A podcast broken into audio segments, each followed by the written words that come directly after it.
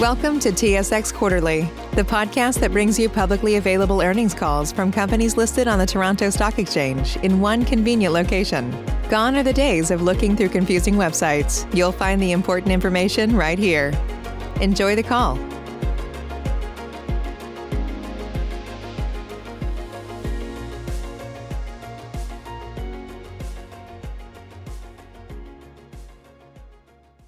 Good morning. My name is Polly, and I will be your conference operator today. I would like to welcome everyone to the Cronos Group 2020 first quarter earnings conference call. Today's call is being recorded. At this time, I would like to turn the call over to Shayne Laidlaw, Investor Relations. Please go ahead, sir. Thank you, Polly, and thank you for joining us today to review Cronos Group's 2021 first quarter financial and business performance. Today, I am joined by our President and CEO, Kurt Schmidt, our CFO, Jerry Barbato, our Executive Chairman, Mike Gorenstein, and our EVP of Legal and Regulatory Affairs, Xiuming Shum. Cronos Group issued a news release announcing these financial results this morning, which are filed on our EDGAR and SEDAR profiles. This information, as well as the prepared remarks, will also be posted on our website under Investor Relations. Before I turn the call over to Kurt, I would like to remind you that our discussion during this conference call will include forward-looking statements that are based on assumptions that are subject to risks and uncertainties that could cause actual results to differ materially from those projected in the forward-looking statements, including as a result of the factors described in the cautionary statement and risk factors included in the company's earnings release and regulatory filings, including the company's most recent annual report on Form 10-K and quarterly reports on Form 10-Q, by which any forward-looking statements made during this call are qualified in their entirety. In addition, during this call, certain financial measures may be discussed that are not recognized under the U.S. generally accepted accounting principles referred to by the Securities and Exchange Commission as non-GAAP measures. We believe these non-GAAP measures assist management in planning, forecasting, and evaluating business and financial performance, including allocating resources. Reconciliations of these non-GAAP measures to their closest reported GAAP measures are included in our earnings press release furnished to the SEC, which is available in the press room section of our website, thecronosgroup.com. These non-GAAP measures may not be comparable to measures used by other issuers. I'd also like to note that we are conducting our call today from our respective remote locations. As such, there may be brief delays, crosstalk, or minor technical issues during this call. We thank you in advance for your patience and understanding. We will now make prepared remarks, and then we will move to a question and answer session. With that, I'll pass it over to Cronos Group's President and CEO, Kurt Schmidt. Thank you, Shayne. I want to open the call up by saying thank you to our global team for their continued and relentless effort to help Cronos become a leader in the markets we operate in. Despite not being quite at the end of the fight against COVID-19 and varying degrees of vaccine availability across the markets we operate in, I'm hopeful we can find a path towards a more normal life in the near future. We are grateful to our team for their creativity and ingenuity in growing our business and pushing forward no matter the circumstances. Turning to our first quarter results, I will start by reflecting on a few highlights from the quarter, which underline Cronos' commitment to building disruptive technology and innovation and strengthening our ability to compete, two of my key areas of focus for this year. On the innovation front, Cronos and Ginkgo Bioworks were named as one of the winners of Fast Company's prestigious 2021 Most Innovative Companies Award in the joint ventures category. This is a respected award that acknowledges the significant and innovative work we are accomplishing with our partners at Ginkgo. We are humbled by the acknowledgment of the incredible work we are doing together. Our partnership with Ginkgo is a core component of our innovation story. Together, we have successfully fermented one of our target cannabinoids, CBG, at research scale, and we continue to look forward to leveraging our R&D, innovation, and consumer insight teams to drive the creation of differentiated product offerings.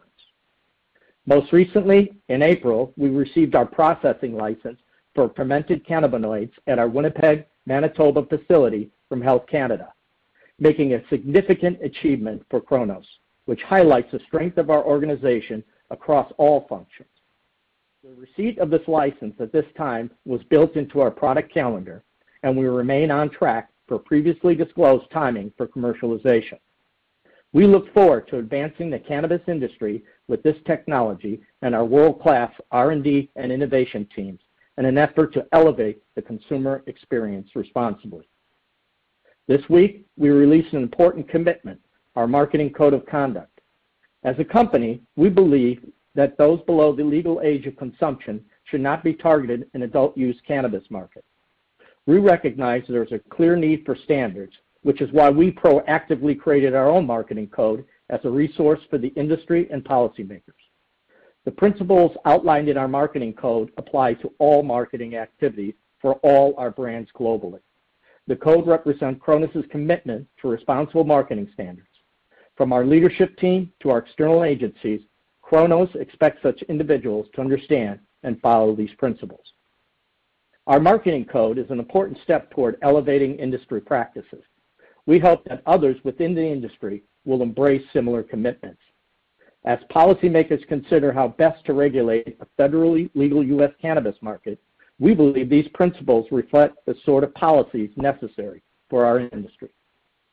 Last month, we set a new milestone for the industry by launching our Cronos Group Employees PAC. Our PAC was established to support and educate legislators who are open to responsibly advancing legislation and regulation for CBD products, as well as those taking steps towards a well-regulated, safe, and legal federal cannabis market in the U.S. We firmly believe that policymakers and regulators must invest in approaches that support responsible adult consumption, limit harm from consumers by curtailing the illicit market, and create a legal and well-regulated federal framework for the cannabis industry in the U.S. Establishing this PAC is one step towards achieving that vision. As legalization efforts continue across the U.S., we remain committed to being an integral part of the conversation. Our government affairs work strengthens our ability to compete on a global scale, and we believe cannabis should be legal at the federal level and that a comprehensive and reasonable federal regulatory framework should be put in place for the industry. With our PAC donations and the release of our marketing code, we're proud to be on the record supporting responsible legalization efforts in the United States. While we are doing what we can from the corporate side to support federal legalization in the U.S., Mike Gorenstein, in his role as Executive Chairman, continues to work with the Cronos team internally to evaluate various opportunities in the market. While our global organization parallel paths on an organic entry strategy, given the robust suite of innovations we are building at our Peace Naturals Center of Excellence in Stayner, Ontario, and deep cannabinoid learnings gained by our research teams in Israel. We are confident that with our balance sheet, existing CBD infrastructure, and our strategic investor, we will be a best-in-class cannabis company in the U.S. Turning to the U.S. segment, towards the end of the first quarter, we began selling our Happy Dance brand at over 550 Ulta Beauty locations throughout the U.S., as well as on ulta.com. We're pleased with the response as we've gained traction and mind share from Ulta consumers. Broadening our distribution capabilities is an essential next step in the evolution of this brand, with additional product launches expected to follow in order to expand variety for consumers throughout the year. In April, we announced an exciting update for our Lord Jones brand. For the first time in the brand's history, Lord Jones has launched a robust marketing campaign with a mix of market activations, including out-of-home advertising and television spots in various test markets in the U.S.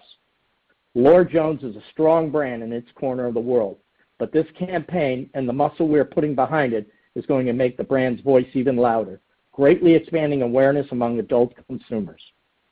Early feedback and reactions from our consumers and retail partners have been positive, and I'm excited to see how well the marketing campaign does for the brand throughout 2021 and beyond. I have built a few brands in my career. It starts with authenticity and a high-quality product, and we certainly have those.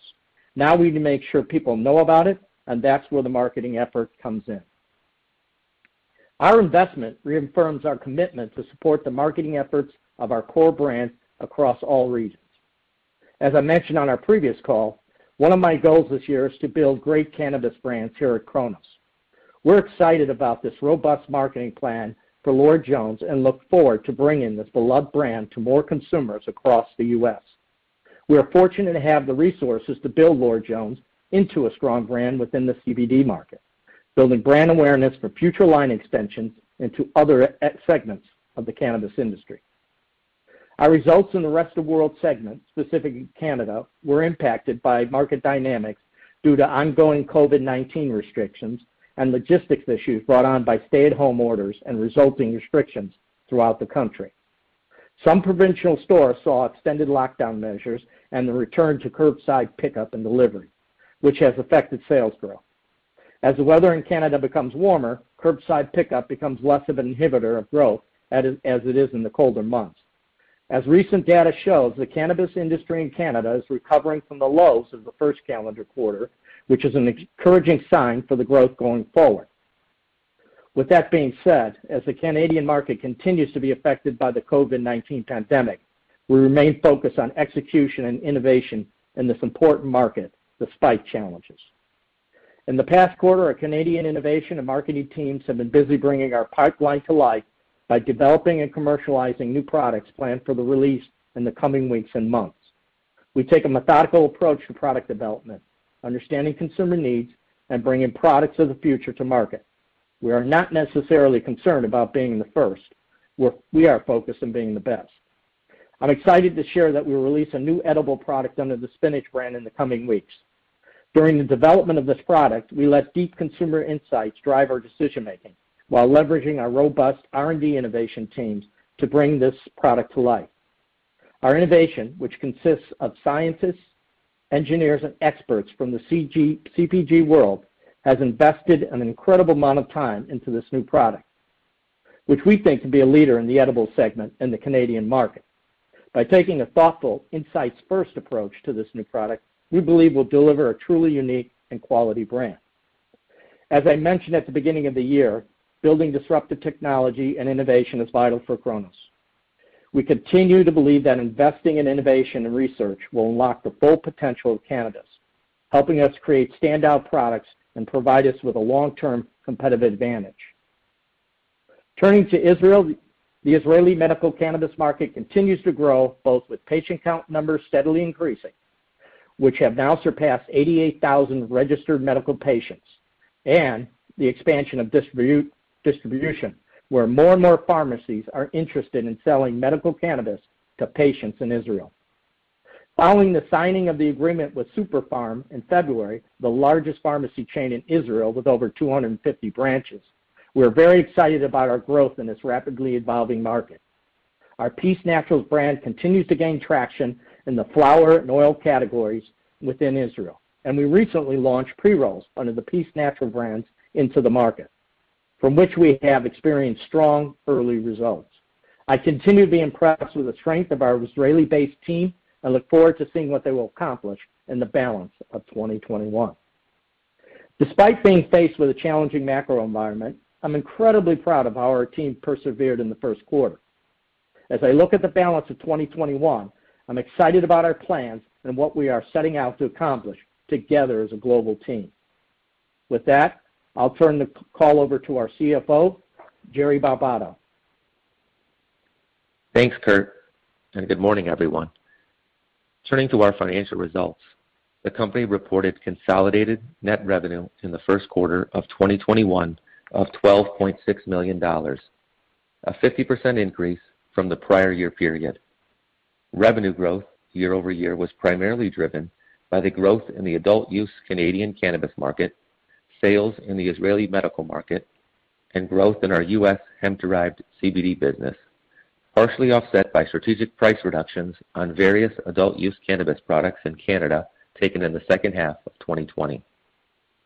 Consolidated gross loss for the first quarter of 2021 was $3 million, a $3.5 million decrease in losses from the first quarter of 2020. The improvement versus prior year was primarily driven by an increase in net revenue and a decline in inventory write-downs in the rest of the world segment. Adjusted EBITDA loss for the first quarter of 2021 was $37.1 million, increasing marginally from the first quarter of 2020. The marginal increase in losses year-over-year was primarily driven by an increase in sales and marketing spend due to brand development in the U.S. segment and an increase in R&D driven by spending on product development and developing cannabinoid IP, partially offset by decreases in sales and marketing spend in the Rest of World segment, gross loss, and general and administrative expenses. Turning to our reporting segments. In the Rest of World segment, we reported net revenue in the first quarter of 2021 of $10.2 million, a 63% increase from the prior year period.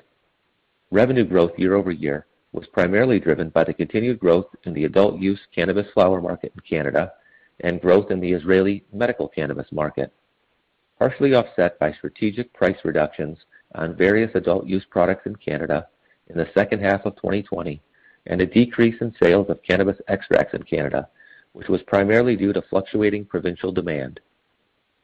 Gross loss for the Rest of World segment for the first quarter of 2021 was $4.1 million, a $3.4 million decrease in losses from the first quarter of 2020. The improvement year-over-year was primarily driven by increased revenue and a decrease in inventory write-downs.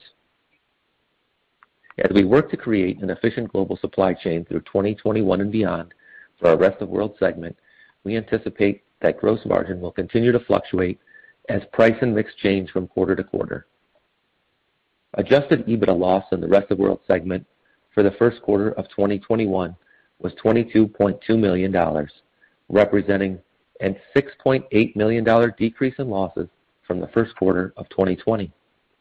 The improvement was primarily driven by a decrease in gross loss and a decrease in general and administrative expenses, partially offset by an increase in research and development costs. Turning to the U.S. segment, we reported net revenue in the first quarter of 2021 of $2.4 million, a 12% increase from the prior year period. Revenue growth year-over-year was primarily driven by the introduction of new hemp-derived CBD products. Gross profit for the U.S. segment for the first quarter of 2021 was $1.2 million, a $100,000 increase from the first quarter of 2020. Adjusted EBITDA loss in the U.S. segment for the first quarter of 2021 was $9.5 million, representing a $3.7 million increase in losses from the first quarter of 2020. The increase in losses was primarily driven by an increase in sales and marketing costs related to brand development. Overall, Cronos Group reported a decrease in net income versus the prior year period, primarily due to the change in fair value of the financial derivative liabilities associated with Altria's investment, which is described in more detail in the 10-Q. In the first quarter of 2021, the company recorded a non-cash loss of $116.9 million related to the change in fair value of these financial derivative liabilities.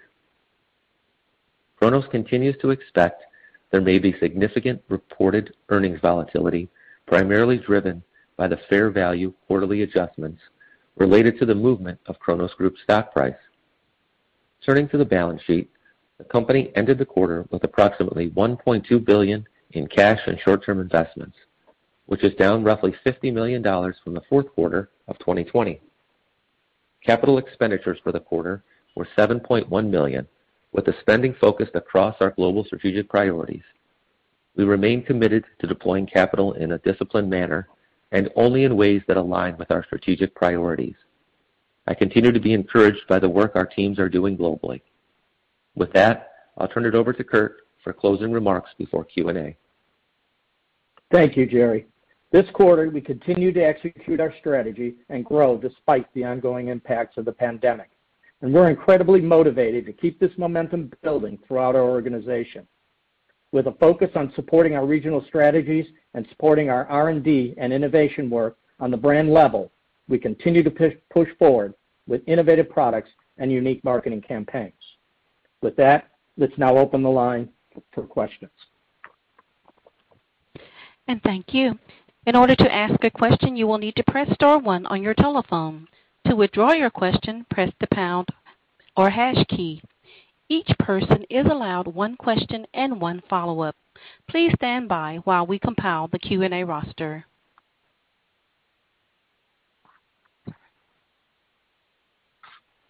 Your first question comes from the line of Rahul Sarugaser with Raymond James. Uh, good morning, Kurt, Mike, Jerry. Thanks so much for taking our questions. Um, I guess uh, you know, my first question really is primarily around biosynthesis. Uh, Kurt, you highlighted um, that as a key milestone, specifically the Health Canada license, uh, which of course was was important. So um I guess my first question is, you know, what is what do you mean by research scale of CBG? You know, What scale are you looking to get to? And, um, you know, what cannabinoids can we expect to see next and timelines to to seeing these these these cannabinoids incorporated into your into commercial products?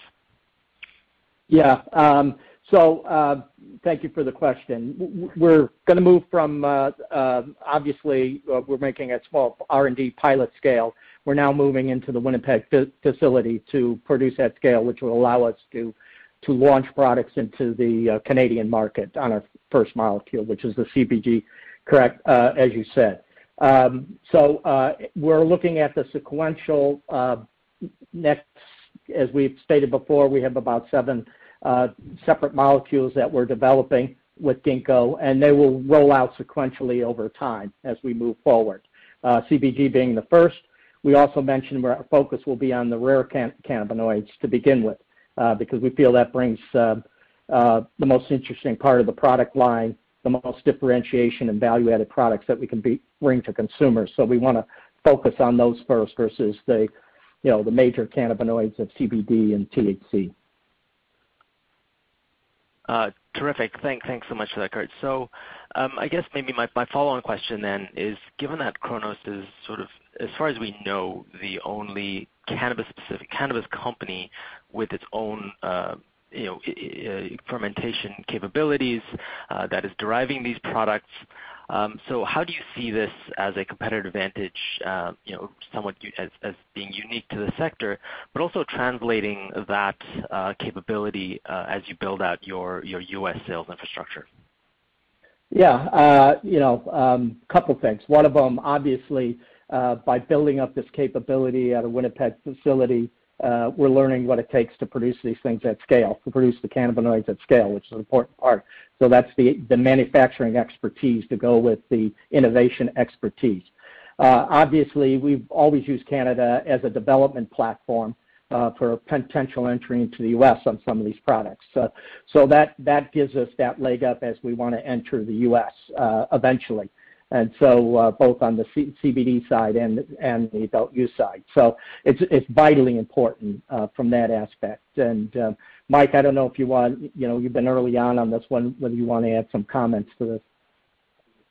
Thanks. Yeah, look, I'd just add, one of the things we're excited about now being able to start ramping up in Winnipeg is our focus is on getting these products with rare cannabinoids out early and quickly in Canada so that we can see how they perform, we can get learnings. So, you know, given the timeline we expect in the U.S., we'll be able to launch these products with a lot of information in the U.S. market as we're able to access it uh, with expected federal permissibility coming in the near future.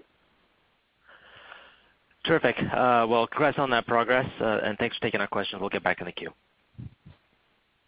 And Your next question comes from the line of John Zamparo with CIBC. Thank you. Good morning. I wanted to ask about uh, gross margins and in particular, the cadence of gross margins over the next year or so in the rest of world segment, and really what's required to get these to a level closer with most of your peers. Is it just that there's a certain minimum threshold of sales you need to cover fixed costs, or is there some element of forward purchasing commitments that needs to roll off? Um, any color here would be appreciated. Yeah. Thanks, John. So, you know, we're we're still going to see fluctuations in gross margin as price and mix change from quarter to quarter. And the mix changes are reflective not only of product mix, but also of revenue mix between Canada and Israel. And as you stated in your question, our Q1 margins uh, suffered a bit as revenue slowed sequentially, and we have a high fixed cost base due to our Stayner facility. But we anticipate that these pressures will ease over time as our revenue base grows and our manufacturing and purchasing teams refine processes and prices stabilize, both in the wholesale market and on the shelf. Okay, thanks. And then, uh, my second question's on M&A, and we've seen uh, a pretty noticeable increase in M&A in the Canadian space. I'm curious if your view has changed at all here to the point where you would look at any Canadian assets, and how should we think about the U.S. M&A strategy uh, pre any steps towards legalization? Yeah. Thanks, John, for that question. Uh, I'll have Mike jump in as well on this one. Uh, when it comes to Canada, we're going to use the same discipline we've had all along, which is, first of all, we think we have between what we're doing on the innovation side and the brands we already have, Uh, we think we have a pretty good sense of portfolio. That doesn't mean that we wouldn't look at things, uh, but we're going to use the same kind of discipline uh, that we've done with everything in this area um, in the past. So you you know right now, I feel pretty comfortable with what we have. When it comes to the U.S., again, that's been Mike's focus. We've always looked at it as building out our own brands. You know we have our Canadian portfolio. Uh, we also have brands in the U.S., and likely see a mixture of potential M&A, but I'd like Mike to weigh in on this because uh, this has been uh, a lot of his focus for the past year. Thanks, Kurt, and thanks, John. Yeah, that's exactly right. You know, we feel that the U.S., you know, we're closer to being able to directly operate, and we feel comfortable that there are paths for us to be able to get optionality you know, in the near term. So while we'll continue to look at every opportunity, it just keeps pushing us uh, further towards the U.S. as far as where our focus is in capital allocation. Uh, but we're really looking at ways not only to um, get exposure to other brands that are performing, but ways to set ourselves up so that our brands have the right assets to make sure that they're able to perform as we move in actively on our own. Okay. That's helpful. Thank you very much. And Your next question comes from the line of Andrew Carter with Stifel. Hey, thanks. Good morning. I wanted to ask about the edibles launch in the Canadian market. Obviously, a market that provides federally legal template for testing and developing, but how do you balancing getting really an accurate consumer insights given the marketing restrictions as well as the package limitations? And Also, could you talk about what price uh, point you're launching as well as forms, and will you go beyond Spinach? Thanks. Uh, yeah. Thanks for thanks that, Andrew. Uh, yeah. First of all, we're excited about this edible launch because it's just not um the product itself could compete, I believe, with any confectionery product in the non-THC area. I mean this is really an innovative product that is really unique to the marketplace. We think that is great. On the question of whether it's applicable, not everything, but uh um you know, because obviously, if you look at the States, the regulatory environment, generally speaking, is more like uh you know, alcohol versus more like a pharma regulatory environment in Canada. But there are things we learn, consumer acceptance, concept. We have incredible research capability and consumer insights, and we apply those to the U.S. I mean, we could, we do the same things we do as looking at the Canadian consumers as we do in the U.S., so it's very very applicable. Um, and uh, so that's part of the beauty of what we're doing. It allows us to test those ideas and concepts and be ready and to be quick when, as Mike talked about earlier, federal legalization comes about. So we think it's very applicable. Sure, you have to take in a little bit of dimensionality for the fact that the U.S. is going to be a bigger opportunity. It's not just the size of the market, but the stability of the market well. But uh, as far as the Canadian testing platform for the U.S., it's pretty important, and we've already learning with our capabilities how to apply those learnings into the U.S. Okay. Second, just to add, Sorry, Andrew, just to add to that. I think one thing here that is really important to bring back up, uh, it's really helpful for us from uh, a learnings perspective to be able to have product formats so that when we introduce uh, rare cannabinoids and differentiated products, those learnings we think are applicable from a formulation perspective, what type of feedback on. And so it might not be on all the brand elements and the marketing plan, but on the actual product itself and having a breakthrough product, we think we'll still be able to get that information. Thanks. Second question, I wanted to build about kind of on gross margin, but overall, Can you kind of give provide a sense of your expectations for when the global supply chain, when all the tailwinds will kick in and be fully supporting the business needs, i.e., when will GrowCo be fully fully enabled fully on uh on scale to enable the Canadian business as well as domestic Israel fully supporting that business? Thanks. Uh, yes, this is Kurt. Uh, I'll kick it off, uh, um, and Jerry may have some things to add. But as far as GrowCo, um, again, we've had the philosophy that the biomass will become more commoditized, and the large ag growers are going to be the key players in here. So we're really pleased to see this partnership with GrowCo and Mucci, how it how it's developing. You know, the project is running up and running with the necessary licenses now, and we just received the processing license, means that we can now sell to the wholesale market, uh, and you're going to see it becoming operational in stages throughout the first half of this year. And that includes harvesting. Um, we're not going to discuss any of the KPIs associated with it, but we're in the early innings. But uh, I will say we are pleased with the development, um, and what uh, Mucci brings uh, to this endeavor. So it's we're on track, and we're feeling good about it. Yeah. And then domestic Israel? Yeah. Yeah, just to add a little bit to that. Um, you're right. Israel, we're really happy with how it performed in Q1. Uh, the Cronos Israel team has achieved quite a bit in such a short amount of time. And I think as that medical market expands, and then obviously we had headwinds that Kurt mentioned in the prepared remarks, the trends we're seeing during COVID in Canada with consumers either in lockdown or generally less mobile, is that um, you know their preferences have shifted, and you've seen provinces order less and uh, deload their inventory. And I think those all have impacts on on margin because, you know as you pointed out, you need to continue to grow that revenue base to absorb those fixed costs. Thanks. I'll pass it on.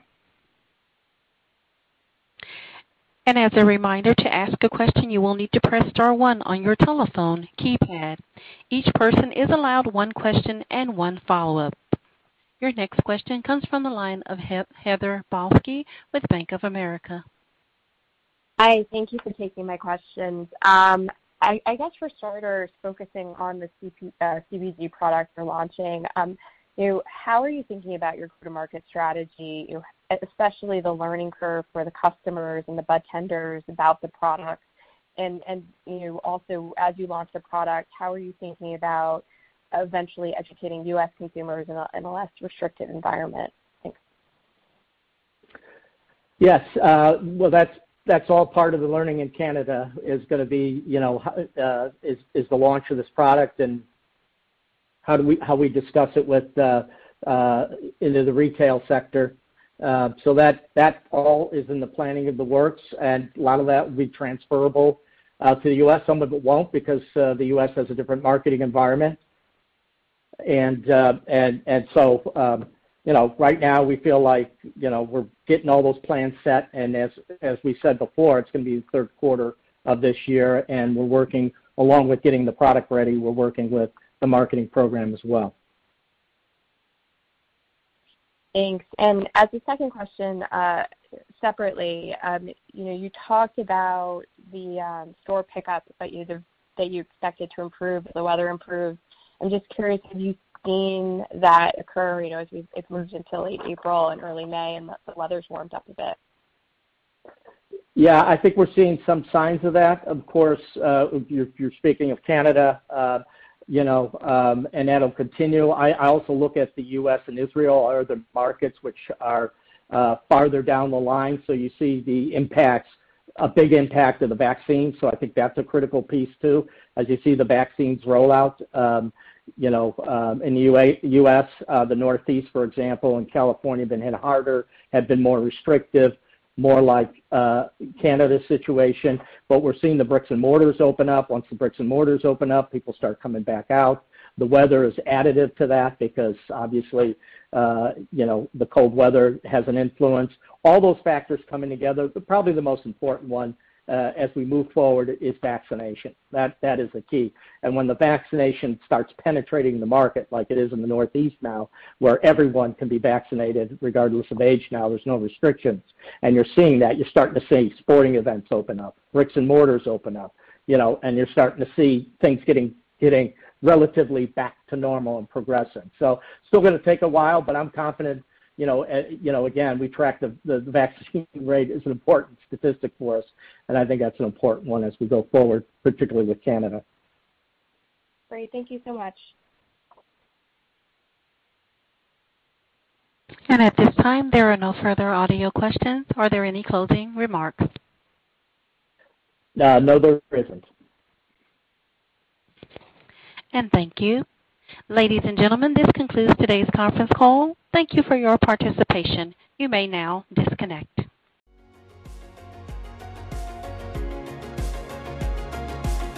Thank you for listening to TSX Quarterly. If you enjoyed the cast, remember to leave a good rating. And remember, for any additional inquiries, please consult the company's investor relations section on their website.